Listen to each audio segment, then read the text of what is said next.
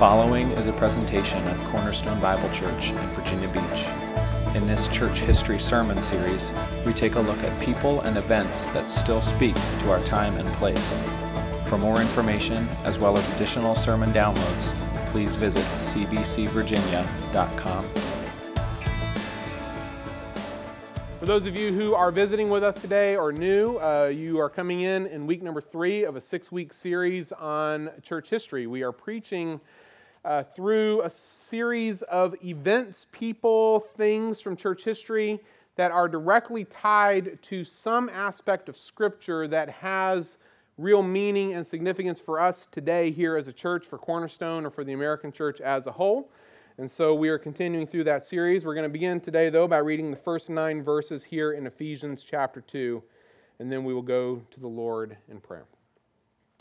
In verse 1, Paul writes, And you were dead in the trespasses and sins in which you once walked, following the course of this world, following the prince of the power of the air, the spirit that is, at, that is now at work in the sons of disobedience, among whom we all once lived in the passions of our flesh, carrying out the desires of the body and the mind, and were by nature children of wrath like the rest of mankind. But God, being rich in mercy because of the great love with which he loved us, even when we were dead in our trespasses, made us alive together with Christ. By grace you have been saved, and raised us up with him, and seated us with him in the heavenly places in Christ Jesus, so that in the coming ages he might show the immeasurable riches of his grace and kindness toward us in Christ Jesus. For by grace you have been saved through faith.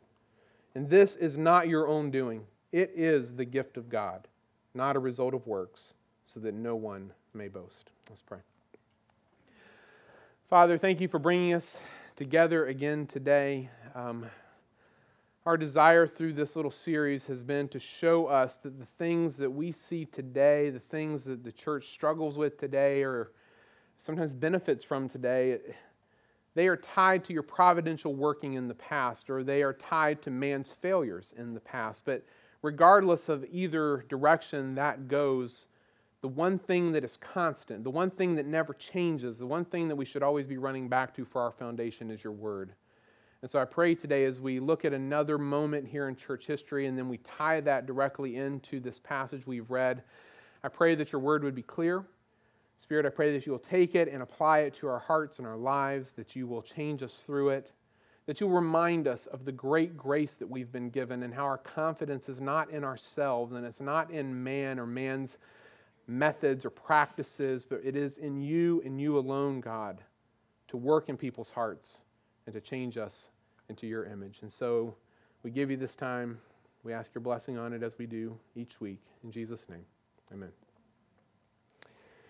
Well, have you ever gotten yourself into a situa- situation and realized that you have uh, bitten off a little more than you can chew? That would, um, that would definitely apply to my week this week in terms of preparing for this message. As I mentioned a few moments ago, today is the third installment in our little preaching series here on church history. Last week, Chris taught on the great hero of the Reformation, Martin Luther, and his rediscovery. He wasn't a rediscovery in reality, but for him it was, and for the reformers it was. His rediscovery of the great doctrine of justification by faith alone. I read his sermon notes. I didn't have a chance to listen to it yet, but it sounded like it was great. Chris decided to focus on someone very well known, Martin Luther. Two weeks ago, I took a little different path and picked a pretty much unknown second century heretic named Montanus as my first uh, foray into this. And I thought I would follow that pattern again this week and choose another lesser known figure from church history because the easy ones, like Martin Luther, are just, that's for wimps. And Chris clearly is. and since he's not here to defend himself, I have no qualms saying that. Uh, now, this week, I want to introduce you to a man whose name is Charles Grandison Finney. As you can see from the beardless picture on your left, not only was he an important figure in American Christianity in the early 1800s, but he was also a big star of pre Civil War horror movies. Just picture him with a chainsaw. Would you want to run into him in an alley? I don't think so. Uh, this would be one case where I think even Grace Skirty would agree that the beard helped. And if you don't know what that means, please ask her afterwards. Now, unlike Montanus, joking aside, some of you may have actually heard of Charles Finney. It would probably depend somewhat on your age, as well as somewhat on the type of church you grew up in, if you grew up in a church at all. For me, growing up in a Southern Pentecostal church, Finney's name was one I heard from time to time. It was not one that was regularly mentioned, like every week. He wasn't like a hero of our uh, church or our denomination, but he was one that I was definitely familiar with. He was considered to be one of the great and most famous evangelists of what was known as the Second Great Awakening. Now, before I can tell you any more of Finney's story or of why he matters for us here today at Cornerstone, I kind of need to set the stage for us a little bit with what was happening in American Christianity and in America in general uh, right before he came onto the stage. To do so, I want to go back to the 1730s, 1740s, and to the original 13 colonies that made up our country. As you probably know, America was colonized by large numbers of people who came to this country desiring religious freedom. When they were in England, when they were in Europe, most of these groups were persecuted or marginalized to some degree or another because the main church that was in England, the state sponsored church, was the Church of England, otherwise known as the Anglican Church. And so the Pilgrims and the Puritans and the Separatists and the Methodists and the Baptists and the Presbyterians and the Congregationalists and the Quakers and the Shakers and the Brethren were all showing up on these shores in large numbers seeking freedom of, again, to some extent or another, depending on the specific group, to, to practice and follow their religion. And while they had uh, spread out all over the 13 colonies, they were, by and large, concentrated in and around the area that we think of today as New England, the New England states. And having all of these non Anglican groups in such close proximity to one another, all sharing kind of that common bond of we're being persecuted, we're trying to get away from Anglican Church, it led to a general shared interest in spiritual things uh, amongst the colonists of that area. And this really comes to a head in the 1730s and the 1740s with what we call the First Great Awakening. Now, how many of you are familiar with the names Jonathan Edwards or George Whitefield? Anyone? A few of us, a few of you know maybe. Uh, these men were, were preachers. Jonathan Edwards was in New England. George Whitefield was in England, though he came back and forth across the ocean to preach on both continents. These men were preachers who were used by God. And I want to use this next phrase very, very carefully, and you'll understand why in a moment.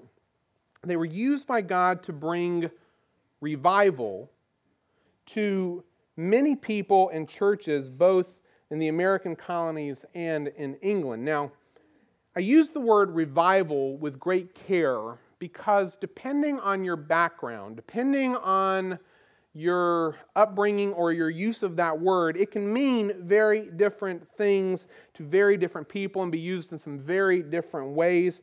At its most basic level, the word revival simply means to bring life back into something or to restore life to something. And in the case of the first great awakening, many people saw that movement in that time period is God restoring life or bringing life back into the churches of England and New England. Uh, many people made professions of faith. Many people recommitted themselves to trying to live their lives according to the, the righteous rules of Scripture. Uh, obviously, no one, either then or now, could possibly go back and say who was, who was real and who wasn't who was making genuine statements of faith, genuine decisions, and who was just getting caught up in the excitement of the time. No doubt there was a little of both.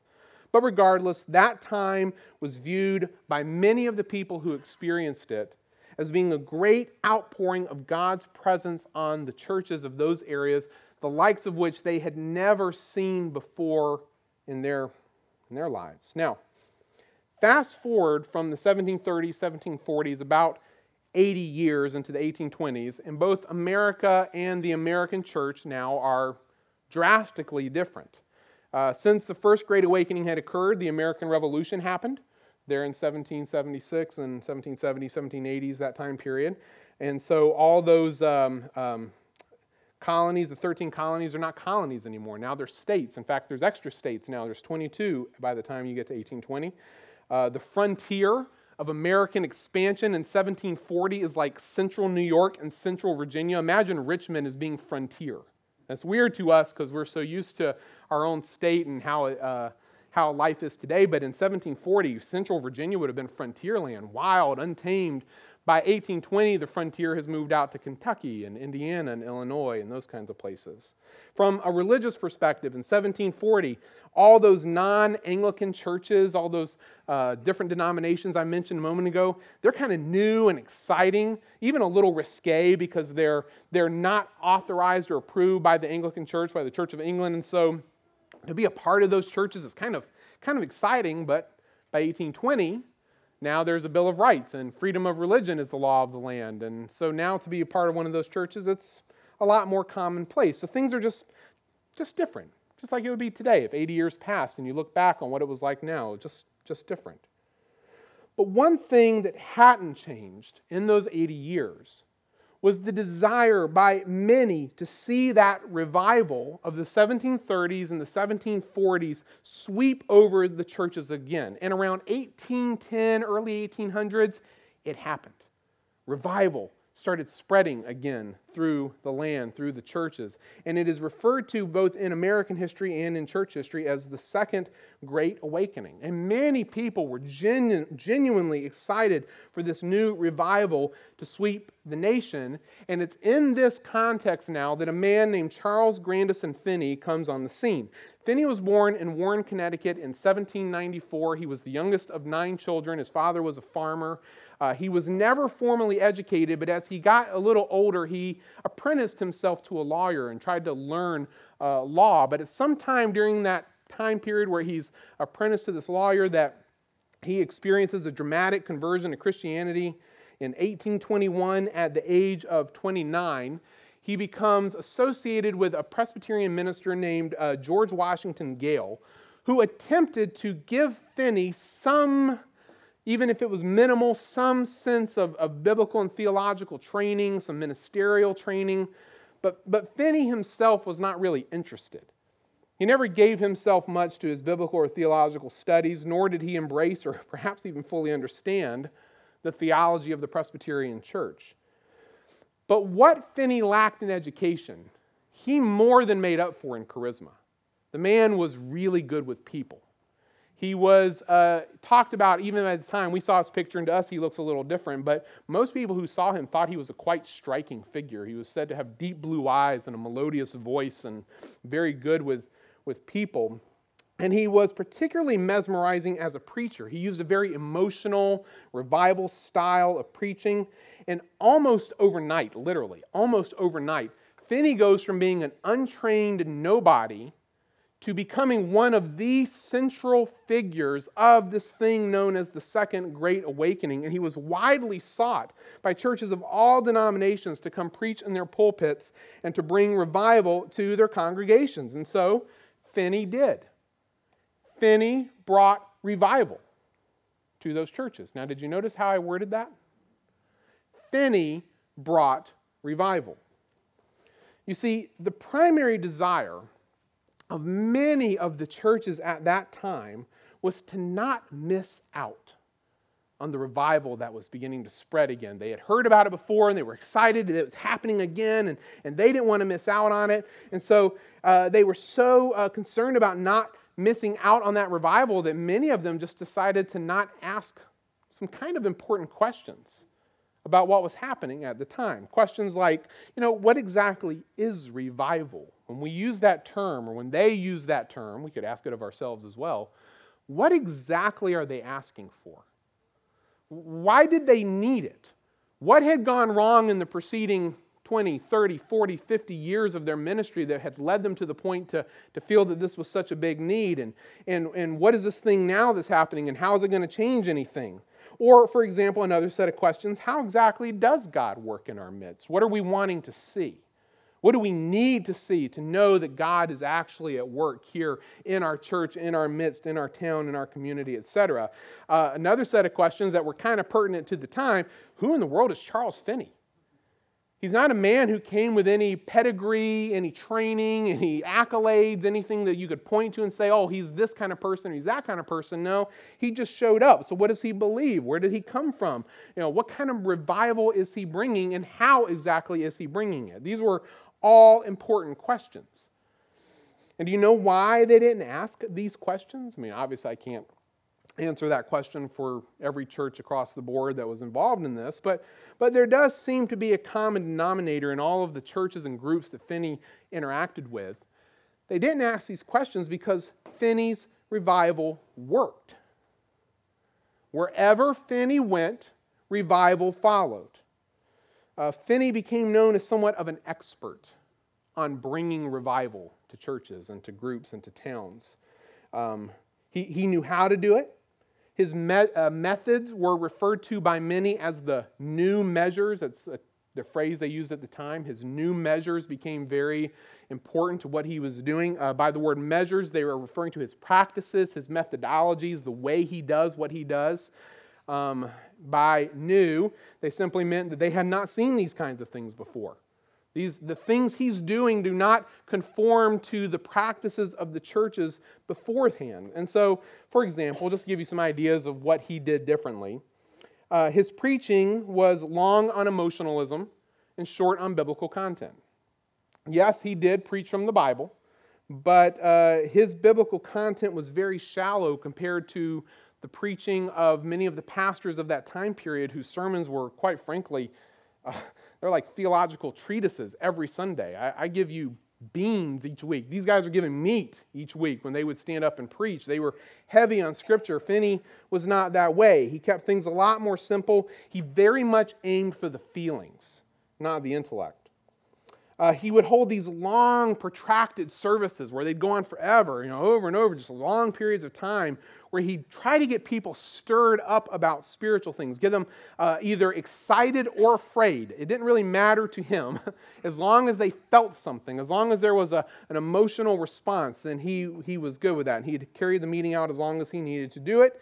Um, he's the one who really introduces the concept of the altar call. How many of you grew up in churches where at the end of every sermon there was an altar call you're supposed to come up to the front and make a decision? Raise your hand, I'm curious, okay? That's Finney. That, that's Finney right there. The concept of walking an aisle and coming up to the front of a church to make a decision, that's, that's from him. Prior to Finney, the general practice of the churches was if, if you're in a service and you hear a sermon preached and you are convicted by sin, or maybe you're an unbeliever and you hear the gospel, the expectation was you should go home. You should go home and think about it.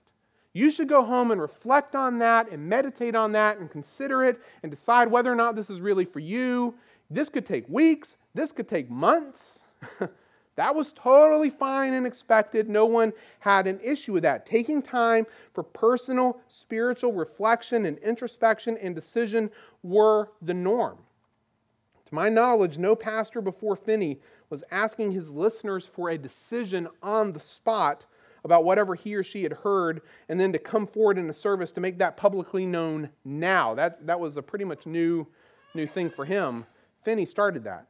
He had what he called the anxious bench, okay, a bench that he would put in the front of his meetings, where as you heard the preaching, if you became anxious, worked up, excited, whatever, had questions about the sermon, you were supposed to come forward, come down the aisle, and sit on that bench in front of everyone until someone would come and take you aside to talk to you about it. Don't wait, make a decision now. That all came with him. Uh, not only that kind of stuff, his sermons were known for being confrontational. At least that was a charge levied against him at the time by his critics. He would public, publicly condemn ministers who did not do what he did, who tried to stick to the old ways. He would definitely condemn you if you criticized him in any way, shape, or form. He was accused of being crass, uh, rough with his language, at least for the time period, probably be nothing today. Uh, he was known to name people in the audience by name in his prayers. Not in a good way. It's not like, you know, Lord, we know Sally's here and she needs to uh, be healed of whatever disease. It was like, Lord, we know Sally's here and she is an adulteress and she is an unbeliever and she needs to get saved tonight. He would do that regularly. Um, he did it to guilt people, to manipulate them in his messages. And there's more. Believe me, this is why I was feeling like I'd bit off a little more than I could chew as I kept working thing after thing after thing. I'm like, what have I done? But that's enough to at least to give you an idea of what his revival ministry was like. And let me emphasize to you, it worked. It worked. Amazingly, wherever Finney preached, God worked. Lots of people would get saved, and lots of people would make decisions on the spot during the very meetings where he was preaching. It was amazing. No one had ever seen anything like Finney before. Certainly, the blessing of God must be resting upon him and is now being spread out to the churches.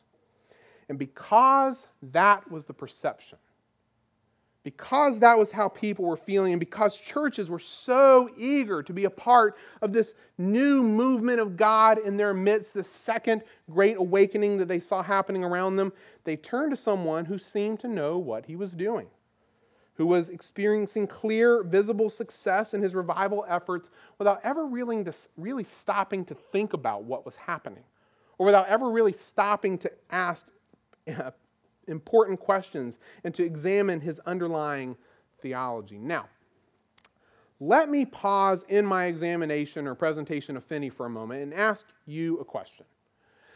Is everyone in here familiar with the uh, saying that ideas have consequences? You've heard that saying before. You know, that's not biblical. Um, I laugh every time I hear uh, those little surveys where the people are given just sayings and they're asked where they come from. Like, oh, that's definitely in the scripture. You know, God helps those who helps themselves, things like that. This is not from the scripture. It's uh, not unbiblical. It's just not going to be in Proverbs or somewhere else like that.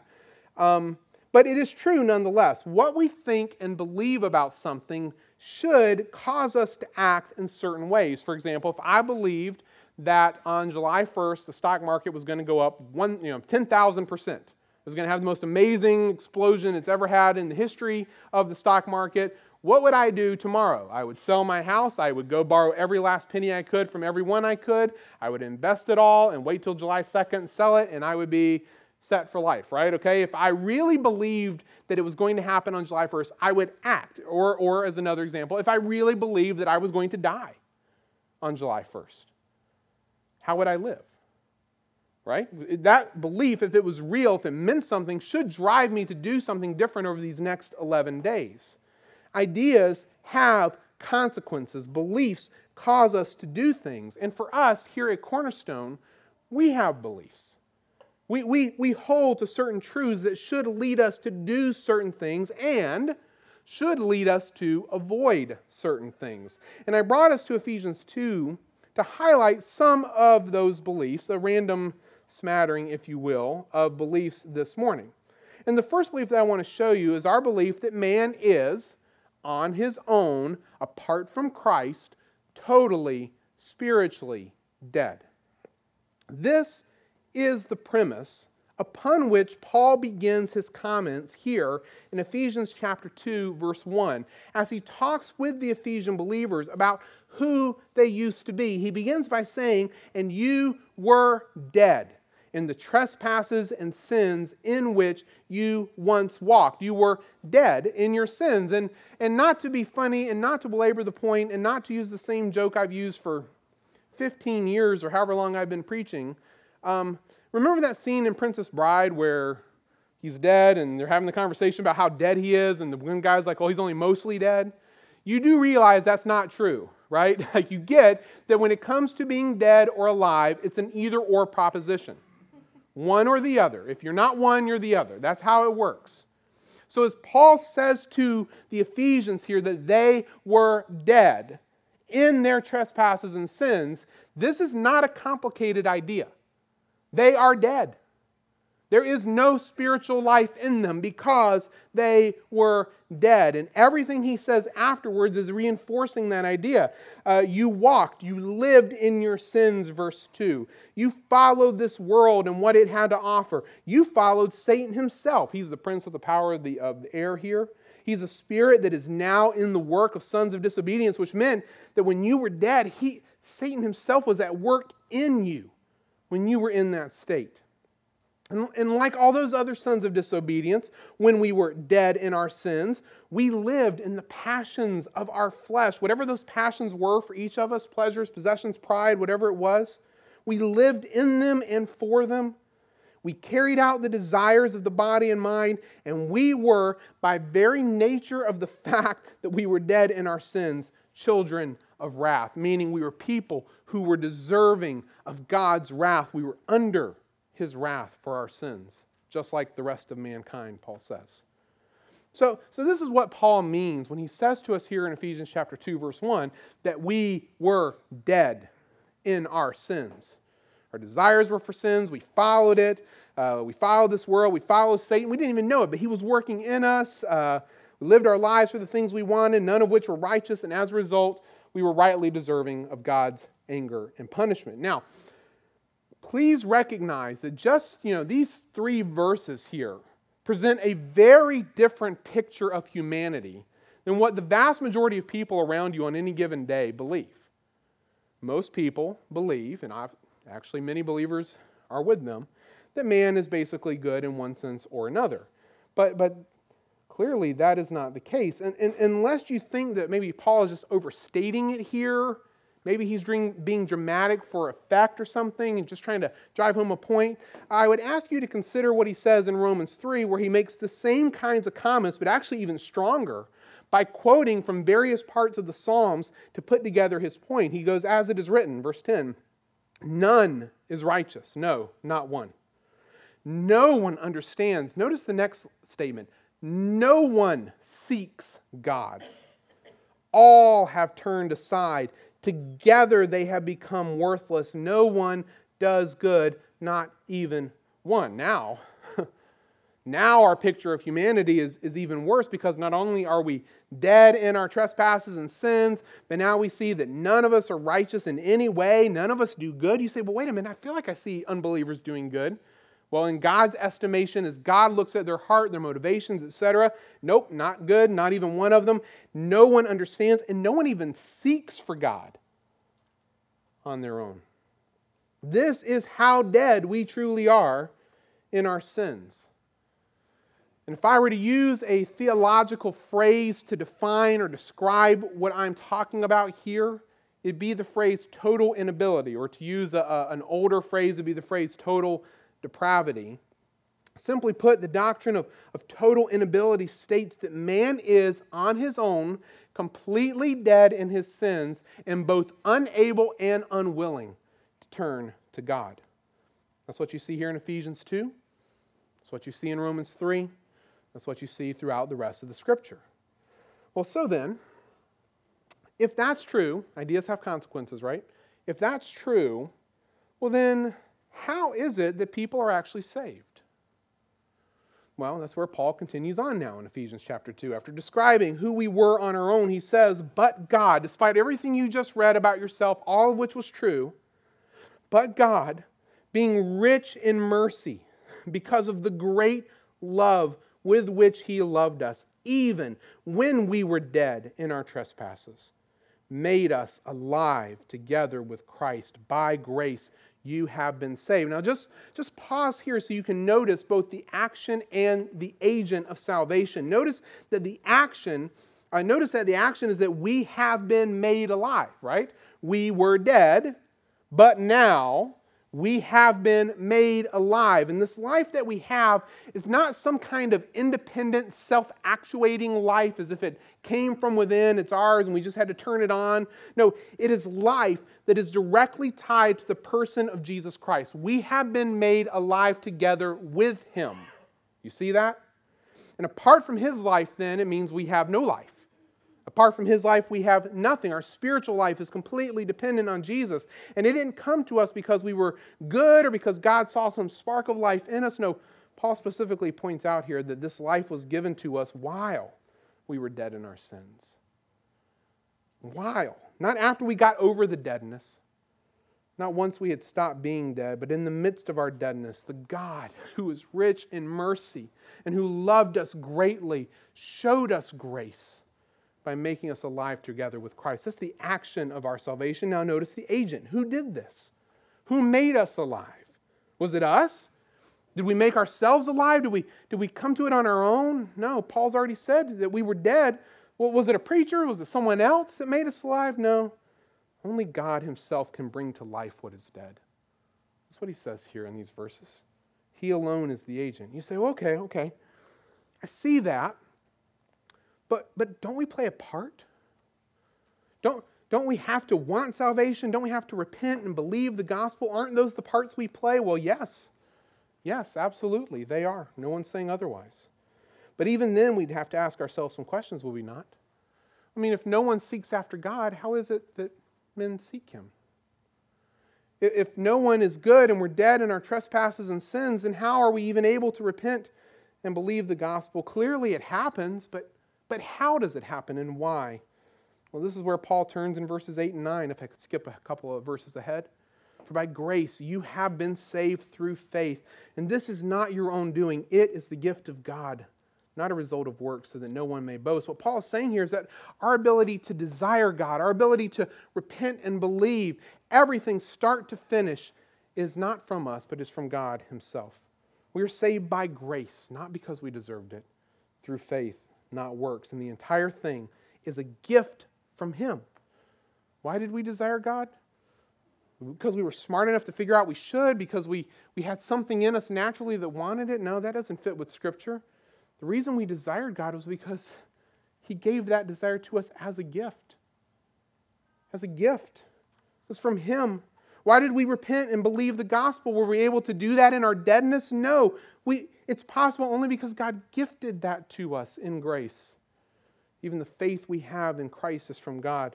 As Paul sums it up here in verse 9, there is no part of the entire process of salvation that is the result of the works of man because God doesn't want anyone to boast in any of it.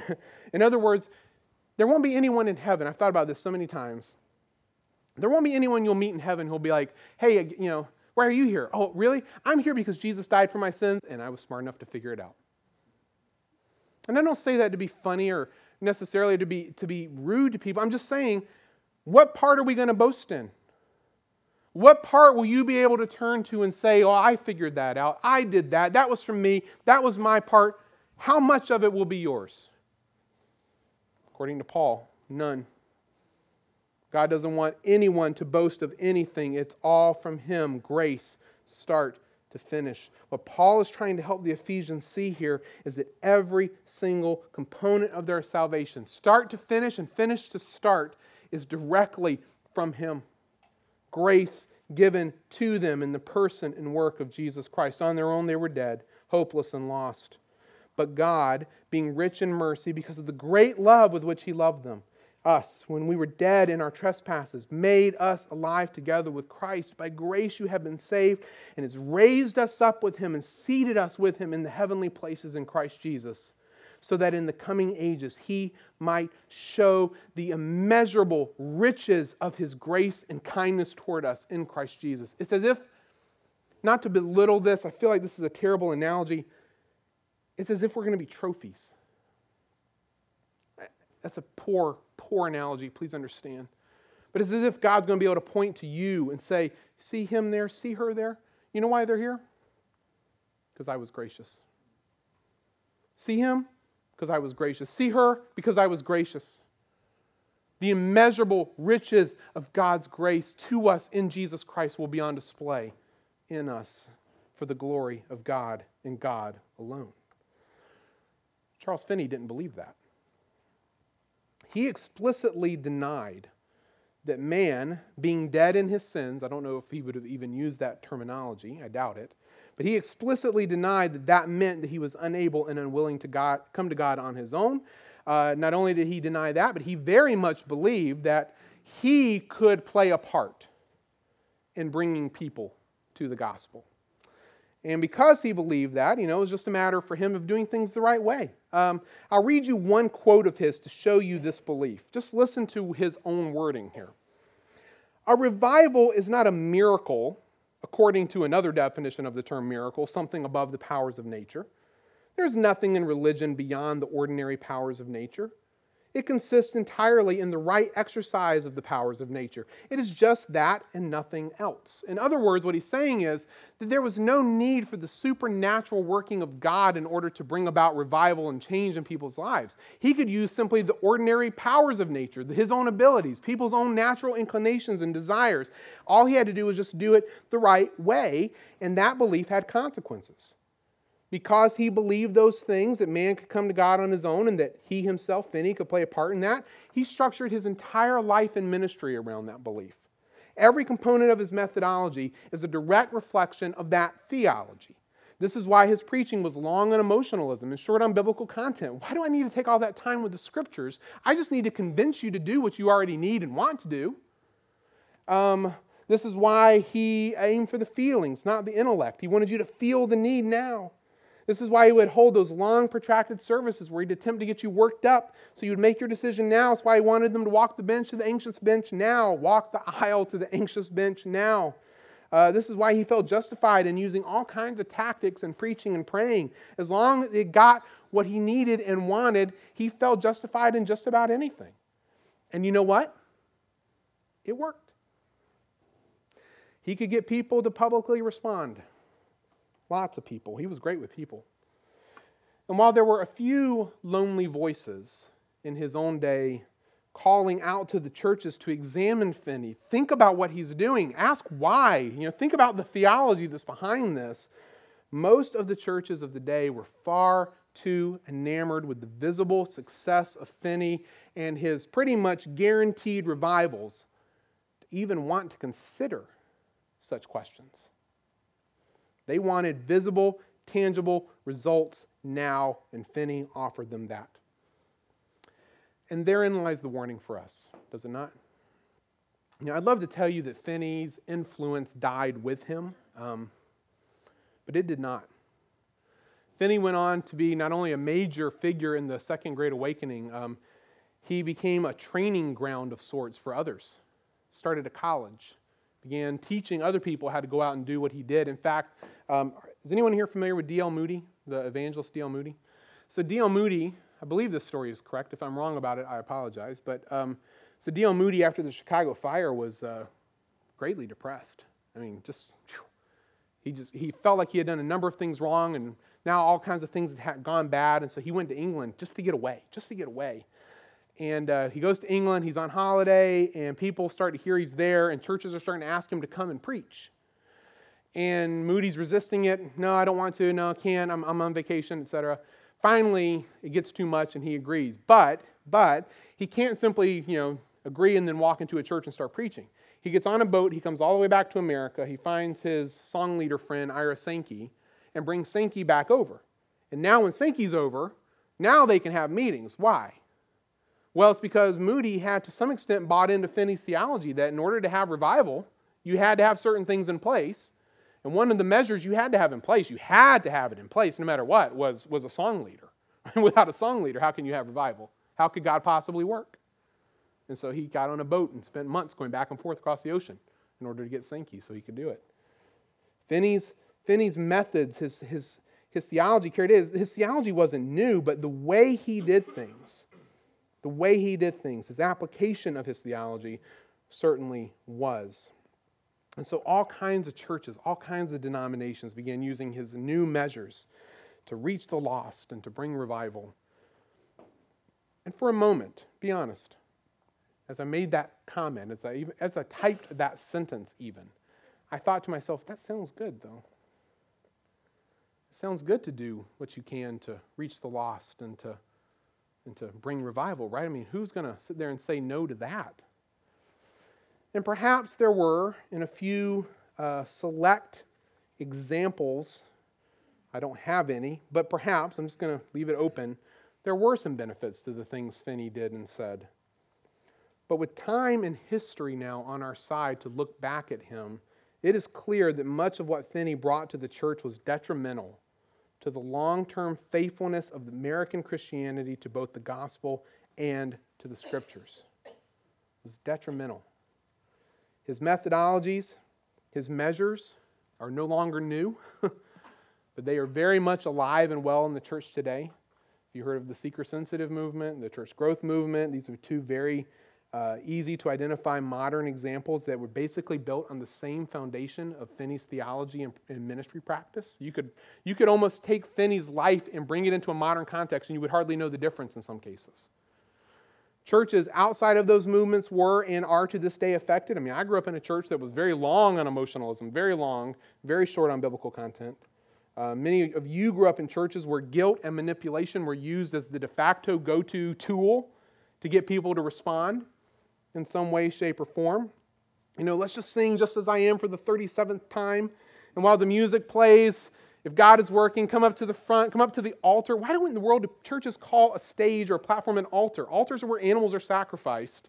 And the last I heard, I've never been in a church where they actually killed an animal at the front. But come up to the altar uh, and let, let God know that you've made a decision in me too. You know, that, that, that's Finney's influence at work. You didn't know that maybe if you've been in those churches or in those services, but that's Finney at work. And I'll be very honest, it is tempting. It is tempting to go that route. You know why it's tempting? I'll give you three reasons. Number one, it's tempting because all of us long for quick, visible, tangible results in ministry, just like we do in weight loss, money management, and burritos. We, we don't want to wait. If I can microwave them and get them now, I will. Right? Why would we wait then for, for uh, results in ministry? What if we could do something to get results now? If we could do it and get it now, that's better than getting it in six months or in six years or in 60 years, right? I don't want to spend years just preaching through Scripture, uncertain much of the time if God's even using it. So why not go that route? Number two, it's tempting because we can do it. I've said for years, and I, will just make the comment and then I'll say why I say it. I said for years that I'm pretty certain that we could, we've got enough smart people here at Cornerstone, we could fill this building to capacity every Sunday 10 times over. I'm, I'm positive about that. You say, that's kind of arrogant. Uh, not really. I'm just recognizing that if you just understand people and what they're like, you can do a lot with people. I'm, Joel Osteen, come on. Not to uh, offend Joel Osteen by connecting him to Finney, but, um, or Finney by connecting him to Joel Osteen, either way. Um, Joel Osteen, as an example, have you ever heard the man preach? He's not that good. I'm just, you know, brother to brother. You know, I'm just calling him out, pastor thing. Um, he's not that good, and yet he's got 40,000 people showing up every Sunday. 40,000 people every Sunday. You can fill a room with nothing. I am convinced we could fill this building 10 times over every Sunday. We could do it, and that's so tempting to do things that work and that you can do. Ah, that was number three. I'm bleeding over now because it works. That's the third temptation is, you know, how do most people measure success in life and specifically in ministry? They do it by counting. We're, we're, we're naturally counters. We like to count things. So if I can count the number of people who walk forward, if I can count the number of decisions, if I can count the number of salvations, if I can count the number of baptisms, I can count whatever, then I know it must be working. And so it becomes very tempting for us to put our faith in ourselves and in our measures because it's quick, it's visible, it's tangible, because we can do it, and because, frankly, it works. But in response to each of those temptations, can I just throw out a thought? In regards to the desire for quick, visible, tangible results, may I remind you that Jesus told us the kingdom of God is like a mustard seed small, slow, unimpressive, that grows over years into a mighty tree. It's not quick. We're reminded that being in ministry is like being a farmer. You don't plant your field and then go out the next day disappointed that you don't have corn. It takes time, it takes weeks and months to grow. In regards to the temptation of, of wanting to do it ourselves, I would simply remind us of what God says to Isaiah in Isaiah 42 that he will not share his glory with another. He will not. Not that he cannot, he will not. He is chosen and he will not. So if you see someone who's getting a lot of glory for their ministry, God does not share his glory with another. And in regards to the desire to do it because it works, um, works. I'm reminded of the Lord's comment to Samuel in 1 Samuel 16 as Samuel's looking at David and is not impressed. What does the Lord say to him? Man looks on the outside, God looks at the heart. I'm not saying that everybody who, who got saved or made a profession of faith, I'll say that way, in Finney's uh, ministry was, was false. I don't know. I can't judge. I have no clue. I can't say that everybody who does anything here is, is genuine. I don't know. But I just know this man tends to judge by the outside, and Jesus said, Wide is the way, and many there are who find the, the path to destruction. Narrow is the way, and few there be who find the path to salvation. So if I see herds of people going in a direction I don't know. It just makes me wonder. That's all I'm saying. Man looks on the outside, God alone looks at the heart. If we really believe that the people we're trying to reach are spiritually dead, both unable and unwilling to turn to God on their own, then the weapons of our warfare, the, the measures of our ministry are quite limited, and that's okay. You know what we have? We proclaim Christ.